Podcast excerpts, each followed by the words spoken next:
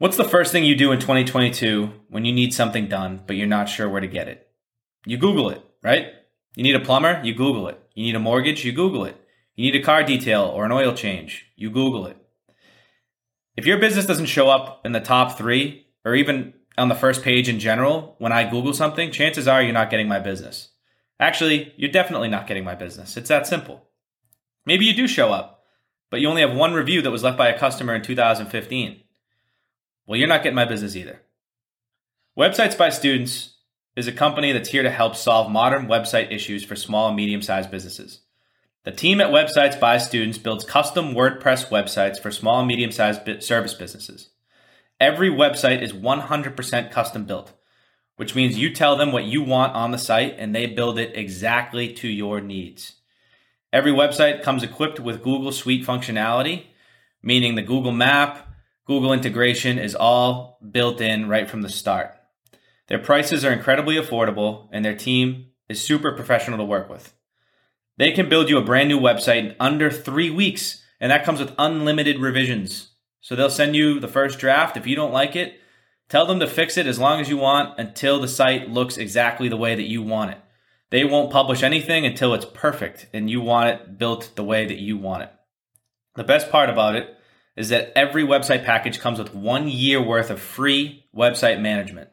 So, six months after you get this site built, if you want to update something, whether it's copywriting or you want a restaurant and you want to add to your menu, just tell the team at Websites by Students to do it. They'll turn that around in under 48 hours and get that website updated for you to your exact specifications. It gets even better. Websites by Students is a purpose driven organization. A portion of every website they build goes to a scholarship fund to help fight student debt for as many college students as they can. If you visit websitesbystudents.com today, fill out the contact form, and mention the Get It Done podcast, you'll save 20% on your next website project. That could be as much as $500 worth of savings. And that $500 is more than likely going into that scholarship fund to help fight student debt. Visit websitesbystudents.com today to get your new website built or get your existing website updated so that it shows up on the first page of Google, if not the top three. Their goal is to make you number one. Call them today, visit their website, mention our podcast, save 20%. All right, everybody, welcome back to the Get It Done podcast. I'm Joe Zanke, your host, co founder, COO of On Demand Storage, who sponsors the podcast and actually happens to work with my guest, John Gleason of Supporting Strategies. John, how are you? I'm well this morning, Joe. Thanks for having me. Good, good. No, so um, you know, we've been working together for a little while now, and uh, but I wanted to have you on the show. You know, I've always um, respected your company and you as a business person, so I thought this would be a great um, opportunity to talk about supporting strategies. But um, before we dive into what you guys are doing now, why don't you tell me a little bit about how this business came to be? So, Joe, we've always ex- respected your company as well too. You guys have done an amazing job. It's it's incredible what you've created. Um, I'm a franchisee for the first time in my life. I've been a 30 year plus businessman. I've been a franchisee for six and a half years. I have four franchises here in Massachusetts, and uh, one down in West Houston, Texas. And what our job is is to focus on bookkeeping and staff accounting for our clients and enable them to focus on their core business yeah, and it's super helpful because you know at the end of the day, um, you know, bookkeeping is such a important thing to have as you as you dive into being a business owner. You quickly realize, you know, what things. Um, it's important to realize where the highest and best use of your time is, but then also recognize what are you know the most meaningful and important things that you also have to keep track of, um, such as keeping up to date good books. Um, I think having up to date good books, you know, you start to realize at the very beginning, you know, is good for just tracking expenses and making sure you're going well. But once you get into business a little further, having it for taxes, having it for making relationships with banks, um, investor purposes, you know, it's it's such a it's such a meaningful and important thing, and um, and that's where your company has been uh, very beneficial to us.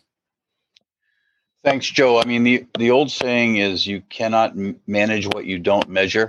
And it's very much true. So, the reason that bookkeeping is very important is that you can cull reports that are meaningful from the books and enable you know the leadership team of a small company or a large company you know to to figure out where they're going to navigate to in the coming quarter and the, the coming year so it's very very difficult to manage your business if all you're doing is logging into your bank account every day and seeing what your balances are because you don't know right. what your gross profit margins are your net before tax and you don't know what different um, service areas or perhaps inventory items are, are producing for you in terms of uh, profit so if you're if you're selling a retail item, you need to know what your profits are per item, per SKU. And if you're providing a service, you're normally providing multiple services. You want to know where your most profitable services lie, and you also want to understand, um, you know, what's driving capital intensity because some of our businesses are capital intensive, right? There's folks that own trucks and buildings and machines and so forth, and they need to know what the return is on their assets. And you get into whole into the weeds on a, on a, on a high level, but you are absolutely correct. Even at the very beginning, especially for a startup or a small business, it's extremely important to have that foundation of of clean books and squared away books that are producing meaningful reports. 100%. Now, just for the audience's purposes, how exactly does your product or service integrate with an existing company? So, we provide our service externally. Um, we are a cloud based company. Um, at the present time, we have 102 offices across the United States. Wow. Uh, we have about 700 employees. I'm one of, I think, about 70, 72 franchise partners, if you will. We service about 3,250 businesses across the United States. So even if we're dealing with a client that doesn't use cloud based accounting software, we can still service them by using a virtual private network to access their books or through using another software program such as a Splashtop.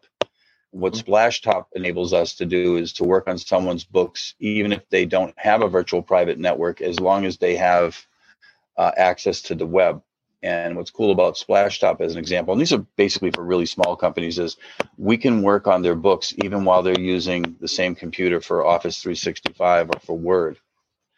So that's what we do. What happens is we end up segmenting the financial transactions and responsibilities that need to be um, executed by any business. So, I mean, you've got a number of things that need to take place, right? You need to pay your bills, you need to receive money, you need to invoice your clients, you need to post to the general ledger, you need to produce the profit and loss statement every month, you need to produce the balance sheet, not necessarily monthly, but certainly quarterly, and you need to produce uh, reports that go out to the stakeholders. So, in answer to your question, we can do all of it or we can do part of it. So, as an example, we have a client locally here in the Boston area called Cure Alzheimer's, which is a, a fairly large uh, not for profit. And for them, what we do is bank reconciliations on a round robin basis. So they have internal accountants that, that reconcile some of the accounts, and we we reconcile some of the accounts, and then our responsibilities change so that we're a separate set of eyes on the folks who are there full time. And um, as I said earlier, sometimes we we provide all of the uh, the services up up to and including the controller level. So yep. we're actually responsible for all the revenue that's uh, coming to the, the the company's treasury and all the revenue that's leaving the company's treasury, and then the reporting to um, typically the CFO or the ownership is, is the folks that we're, we're reporting to in that scenario. So we're handling everything in between. Yeah, I mean, no, you guys, it's a great system, and it's um, the fact that you know you can plug your business into something like a QuickBooks or some of the other softwares you mentioned, and you know have someone who's working offsite. Um, you know, the just basically you get to a point where you know the amount of hours becomes a little bit predictable. So um, you know it, it becomes a manageable expense within you know your monthly upkeep and I just think as a business owner, um, not only is it important to obviously have up to date books, but it's important to let professionals, you know, who are trained in that, you know, oftentimes because you guys use, um, you know, CPAs or people who were at least oftentimes, you know, they they have their CPA, maybe they're just not working at a big accounting firm, correct? Sure. So we use a mixture, or we hire. You know, our, our folks are W twos. Our my team members are all W two employees, so we don't use contractors. So we hire a mixture of part timers and full timers. Yep.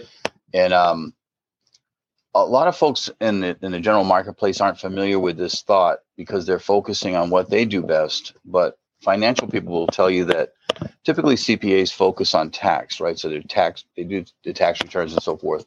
So some of the people on our staff are CPAs, but we also work with CMAs, which are uh, certified management accountants. So management accountants are more about the management accounting field, which is actually managing the financial aspect of a business.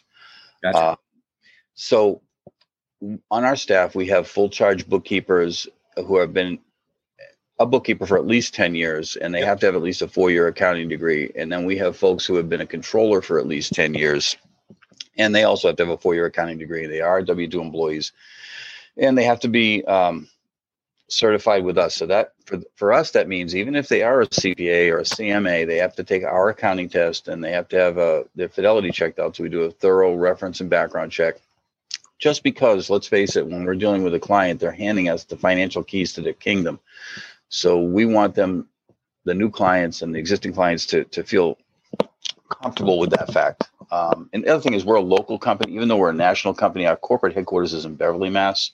Sure. And my headquarters for the uh, you know Metro West, North Shore, Central Mass, and Western Mass is here in Needham uh, at 163 Highland Ave. So we're local, and all our all of our people are Americans. I mean, all of my 15 staff members are either in Massachusetts or New Hampshire. I have one uh, woman who lives in Georgia and she's married to an FBI agent. no, that's I mean it's great to hear, and it's um, it builds a, a, definitely a level of of trustworthiness within the company um, when you know. Thank you. People who are working on your books, people are in your financials. You know, being able to generate these reports, um, have that much experience, know exactly what they're doing, and um, are able to, you know, communicate um, from an email or even call level whenever you need them to and whenever you need them to be. I mean, we've had times where we've been going after loans or lines of credit or anything like that, and um, and we're easily able to reach out to members of your staff to uh, get some updated information, which is nice. Or even if you're going through like a a insurance audit of some sort, um, being able to you know basically just reach out to someone, have them have that information kind of up to speed already. It makes it just so much um, just easier to get things done than trying to manage some of those processes yourself. Um, so, yeah, I mean, all all good stuff. Now, on a personal note, you know, how did you recognize the opportunity to purchase a franchise? And did you just start out with one and then build from there, or has it been one of those things where you kind of dove in and took all territories at once? Well, that's a really good question, um, Joe. So and you you point out a good point. I mean, our, our people take great pride in what they do. They they're very empathetic towards the business owners. We also do a predictive index test, a personality test before we hire people. But the way I the way I got involved was that um, I've been a lifelong business person and an entrepreneur. So I started a commercial printing company when I was 29 in uh, Framingham called Bay State Press with another fellow. It was just he and I, and we much like uh, on-demand storage. You know, we were um, confident that our idea was good um, and that we could execute. So we went out and leased 10,000 square feet in the Saxonville Industrial Park. And, you know, 10, 12 years later, we had 130 folks working for us. We were doing mostly marketing collateral for the local uh, mutual fund companies like State Street Global Research, Putnam, Fidelity. Um, we also did work for Johnson Johnson. Our presses were 55 tons, 115 feet long, and um, 11 feet high and 14 feet with a catwalk. And at the end, we had eight of them. So we, we, we grew the business. We sold it to a private equity group, you know, 20 plus years ago. But during that time, I was the, the accountant, the CFO, and treasurer, and I was hiring folks who sometimes, you know, they were full timers, but sometimes we only needed them part time, but they had an expertise in accounts payable, for example, or they had an expertise in whatever software we were using at the time. And we had busy times and slow times during the year. So we didn't always use our capacity, you know, to the fullest extent. We had six people on staff. We also had a controller by the end of the period. I started out as the bookkeeper. I did everything: payables, receivables, collected the money. I actually worked in the shop too. So my point is, when I found out about Supporting Strategy six and a half years ago, it was a much smaller company. There was nine franchises at that time. There's 102 now. And I said, wow, this is a fantastic idea. So if I had that printing company again, Bay State Press, which I sold in 1998 to a private equity group, I would have hired Bay State Press in a heartbeat. So I, the reason I dove into the idea is I was working for a national company uh, called Oasis, which was sold to Paychex in 2019. It was a multi-billion dollar deal. When I heard about Supporting Strategies, I said, I got to be involved in this. And I, I bought the first franchise. And interestingly enough, from my perspective, is it was Boston's North Shore, which is where our corporate headquarters is nationally. So I said, this is a no brainer. I always wanted Metro West because I had a business in Metro West for many years. And when it became available to us six months later, I asked if we could uh, package it with two other territories. So, to make a long story short, to answer your question, we bought one, and then we liked the format and we liked the service we were providing so much. And and the people we were working with, we bought another three. And, um, you know, now, like I said, we're operating five and we're always looking for help. And so where we are is Boston's North Shore, Boston's Metro West, Central Massachusetts, and Western Mass in Mass, and then we're in West Houston in Texas. Wow, I mean that's a um, that's an awesome story. I didn't actually realize um, that about your your past with um, selling a company and stuff like that. But at the end of the day, um, you've probably earned learned a ton of valuable lessons um, from just doing all that. You know, I mean, and, in running a business, starting from scratch, running it, getting to a point of sale, and then sounds like you realized, you know, there are certain parts of of business that you wanted to continue to be involved in, um, and the franchise model seemed to fit um, that well. And obviously, this idea, like you said, fit into um, exactly the picture of what you know. It, it, you were just easily able to see it and how valuable it could be. Um, and no, it sounds like supporting strategies just as a company in a whole is, has now taken off, like you said, eh, over these last six years, and has become something that um, you know a lot of other people are continuing to see value in, especially if they have you know a background like yours, you know, in accounting, whether it be do you find that a lot of the other franchisees um, have similar backgrounds? Or you know, sometimes are they just you know from a, a cpa um, background? Um, there are some entrepreneurs um, at our company. They, they all have a financial background like myself. It's actually actually a requirement. Um, when i first became involved with supporting strategies we were tested the same way that an employee might be um, just because you know it's very important that the franchisee buys into the concept too. But you know, in terms of the model, what we're seeing is that the small companies out there to compete, they have an interim CFO because they, you know, the very small companies don't really need a full time CFO.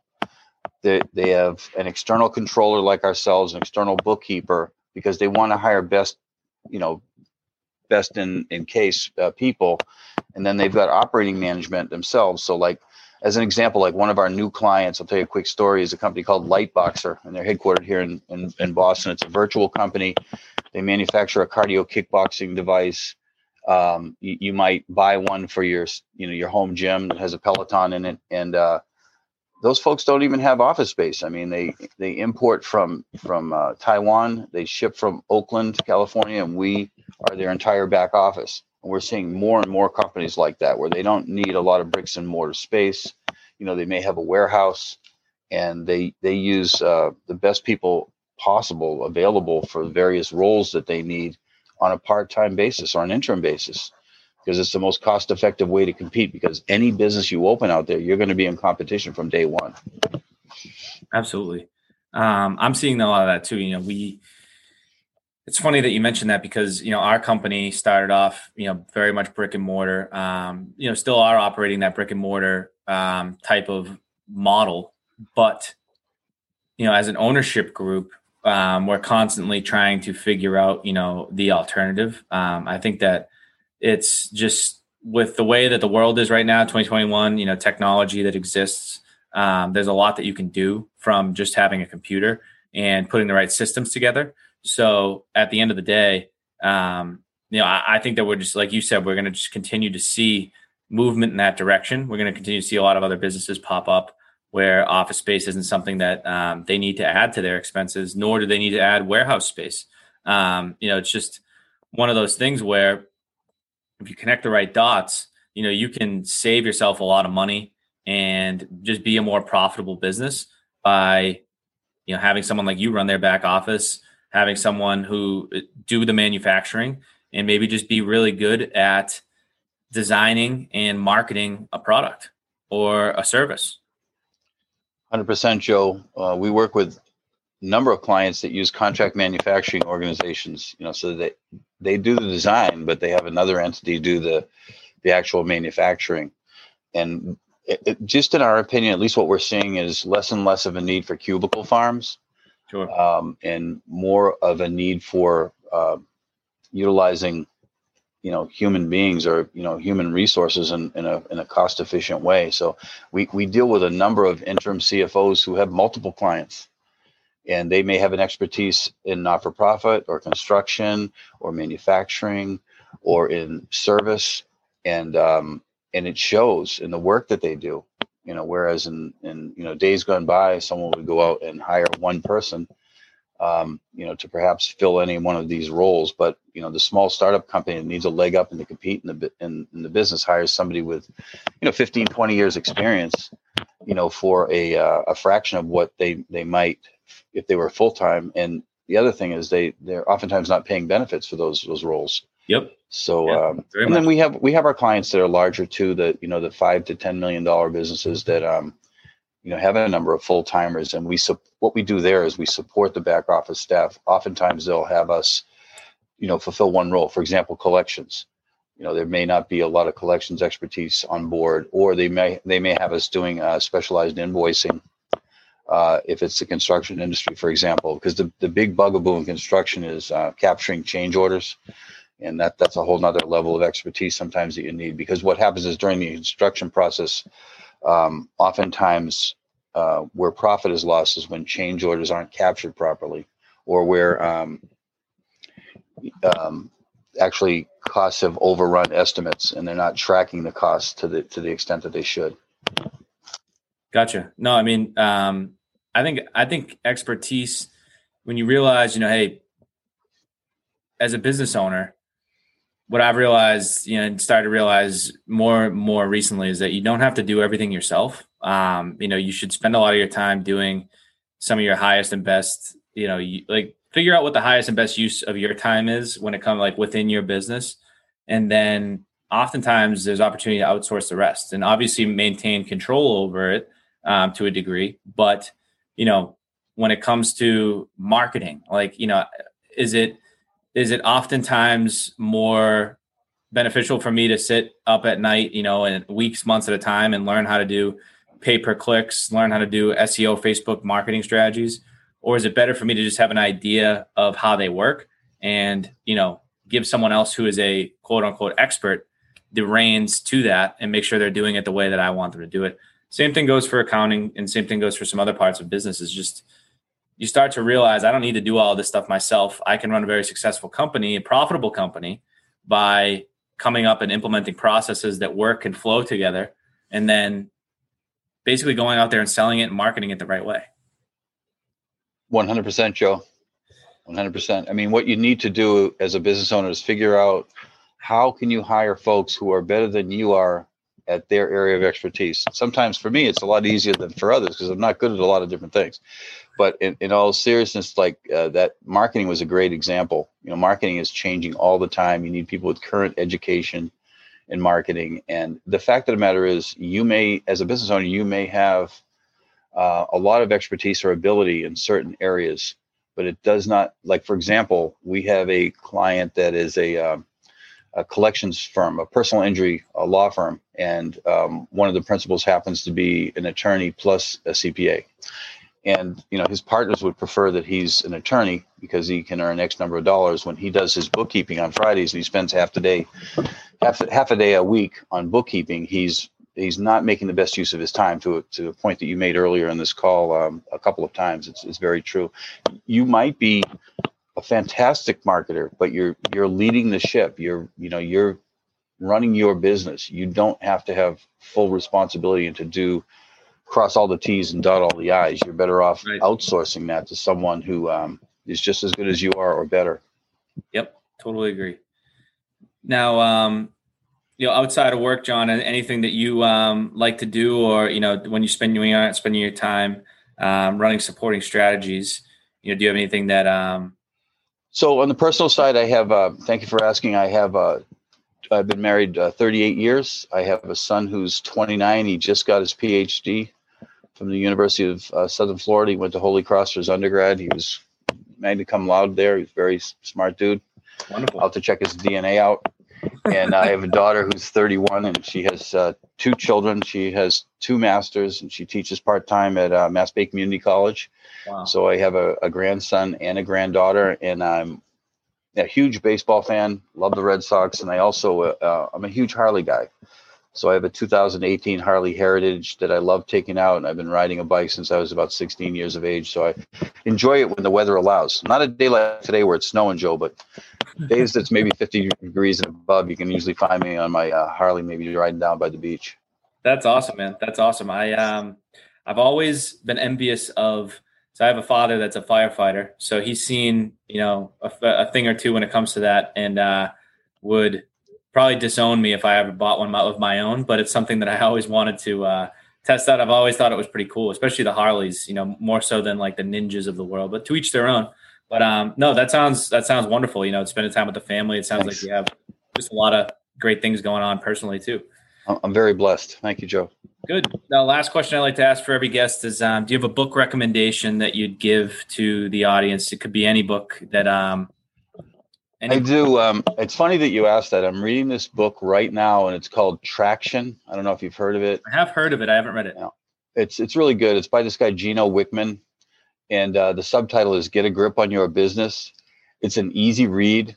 Um, I dare say it might be some type of a bestseller. I, I actually was gifted this book, and it was one of these things I didn't have an opportunity to read it until the last couple of months, and it's just terrific. I mean, you're going to find uh, many chapters that are going to remind you of what you did when you first started uh, on demand. Sure. And uh, and it's and it's helpful because you kind of track it going forward and and kind of uh, make mental notes in regards to things that you may have to do in the future as your company grows and you know you overcome obstacles that you cannot yet foresee. But I, I highly recommend it. Good book, Traction. I will definitely check that one out. That sounds great. Um, Look, John, I appreciate you coming on here, telling your story, telling us about supporting strategies. You know, thank I you so much. A lot of good things to say about your company. Um, it's been very helpful for us as we've gotten off the ground. You know, I was one of the guys that tried to learn QuickBooks and the ins and outs when we first started, and I was like, just I felt blessed when we found you guys to take that over. So, thanks for coming on, sharing everything about us. My pleasure. Philosophy, and um, I look forward to continuing the conversation with you um, as we move forward. Me too. I'll come back anytime. Thanks a lot, Joe. Thanks a lot. Have a great day.